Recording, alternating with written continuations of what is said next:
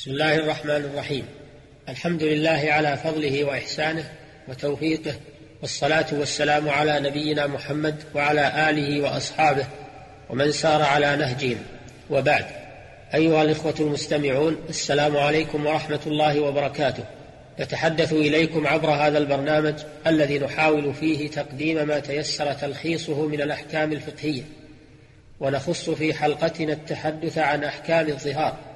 حيث انتهى بنا الحديث إليه في الحلقات السابقة فالظهار يراد به هنا أن يقول الرجل لزوجته إذا أراد الامتناع من الاستمتاع بها أنت علي كظهر أمي أو أختي أو من تحرم عليه بنسب أو رضاع أو مصاهرة فمتى شبه زوجته بواحدة من هؤلاء أو ببعضها فهو مظاهر وحكمه في الشرع أنه محرم. لقوله تعالى الذين يظاهرون منكم من نسائهم ما هن أمهاتهم إن أمهاتهم إلا اللائي ولدنهم وإنهم ليقولون منكرا من القول وزورا أي يقولون كلاما فاحشا باطلا لا يعرف في الشرع بل هو كذب بحت وحرام محض وقول منكر وذلك لأن المظاهر يحرم على نفسه ما لم يحرمه الله عليه ويجعل زوجته في ذلك مثل أمه وهي ليست كذلك. وكان الظهار طلاقا في الجاهلية فلما جاء الإسلام انكره واعتبره يمينا مكفره فيحرم على المظاهر والمظاهر منها استمتاع كل منهما بالآخر قبل أن يكفر الزوج عن ظهاره بجماع ودواعيه. لقوله تعالى والذين يظاهرون منكم من نسائهم ثم يعودون لما قالوا فتحرير رقبة من قبل أن يتماسا الآيات.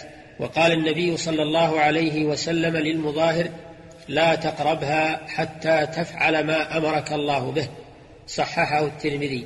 فيلزم المظاهر إذا عزم على وطء المظاهر منها أن يخرج الكفارة قبل الجماع لقوله تعالى فتحرير رقبة من قبل أن يتماسا. ذلكم توعظون به.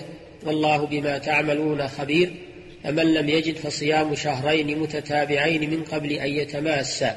فدلت الآيتان الكريمتان على وجوب كفارة الظهار بوطء المظاهر منها وأنه يلزم إخراجها قبل الوطء عند العزم عليه وأن تحريم زوجته عليه باق حتى يكفر. وهذا قول أكثر أهل العلم. وكفارة الظهار تجب على الترتيب. عتق رقبة فإن لم يجد الرقبة أو لم يجد ثمنها صام شهرين متتابعين. فإن لم يستطع الصيام لمرض ونحوه أطعم ستين مسكينا. بقوله تعالى والذين يظاهرون من نسائهم ثم يعودون لما قالوا فتحرير رقبة من قبل أن يتماسا ذلكم توعظون به والله بما تعملون خبير. فمن لم يجد فصيام شهرين متتابعين من قبل أن يتماسا فمن لم يستطع فإطعام ستين مسكينا. ومعنى يظاهرون من نسائهم بأن يقول أحدهم لامرأته أنت علي كظهر أمي ونحوه ثم يعودون لما قالوا أن يريدون أن يجامعوا زوجاتهم اللاتي ظهروا منهن.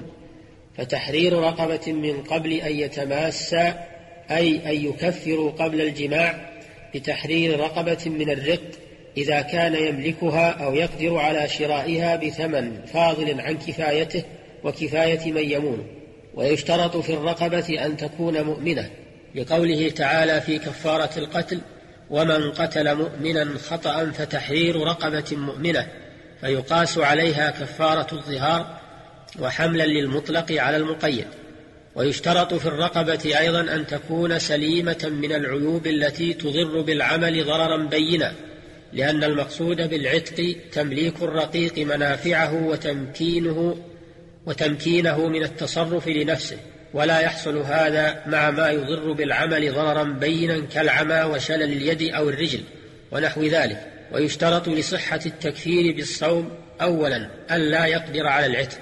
ثانيا أن يصوم شهرين متتابعين بأن لا يفصل بين أيام الصيام طيلة الشهرين إلا بصوم رمضان أو إفطار واجب كالإفطار للعيد وأيام التشريق أو الإفطار لعذر يبيح الفطر كالسفر والمرض فالإفطار في هذه الأحوال لا يقطع التتابع. ثالثا أن ينوي الصيام من الليل عن الكفارة. وإن كفر بالإطعام اشترط لصحة ذلك أولا أن لا يقدر على الصيام.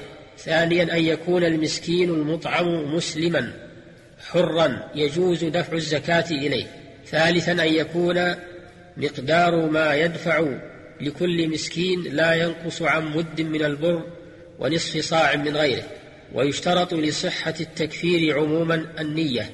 لقوله صلى الله عليه وسلم إنما الأعمال بالنيات وإنما لكل امرئ ما نوى والدليل من السنة المطهرة مع دليل القرآن على كفارة الظهار وترتيبها على هذا النمط ما روت خولة بنت مالك ابن ثعلبة رضي الله عنها قالت ظاهر مني أوس بن الصامت فجئت رسول الله صلى الله عليه وسلم أشكو إليه ورسول الله صلى الله عليه وسلم يجادلني فيه ويقول اتق الله فإنه ابن عمك فما برح حتى نزل القرآن.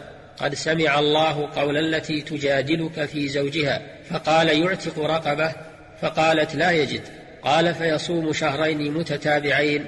قالت يا رسول الله إنه شيخ كبير ما به من صيام. قال فليطعم ستين مسكينا. قالت ما عنده من شيء يتصدق به. قال فإني سأعينه بعرق من تمر. قالت يا رسول الله فإني سأعينه بعرق آخر. قال قد أحسنت اذهبي فأطعمي فأطعمي بها عنه ستين مسكينا وارجعي إلى ابن عمك والعرق ستون صاعا رواه أبو داود. أيها المستمعون الكرام هذا ديننا العظيم فيه حل لكل مشكلة ومن ذلك المشاكل الزوجية فها هو فها هو يحل مشكلة الظهار. وهي مشكلة كانت مستعصية في أيام الجاهلية بحيث لم يجدوا لها حلا إلا الفراق بين الزوجين وتشتت الأسرة فما أعظمه من دين. ثم نجده في إيجاب الكفارة يراعي ظروف الزوج ويشرع لكل حالة ما يناسبها مما يستطيعه الزوج. فالحمد لله على فضله وإحسانه. وإلى الحلقة القادمة بإذن الله. والسلام عليكم ورحمة الله وبركاته. والحمد لله رب العالمين وصلى الله وسلم على نبينا محمد وآله وصحبه.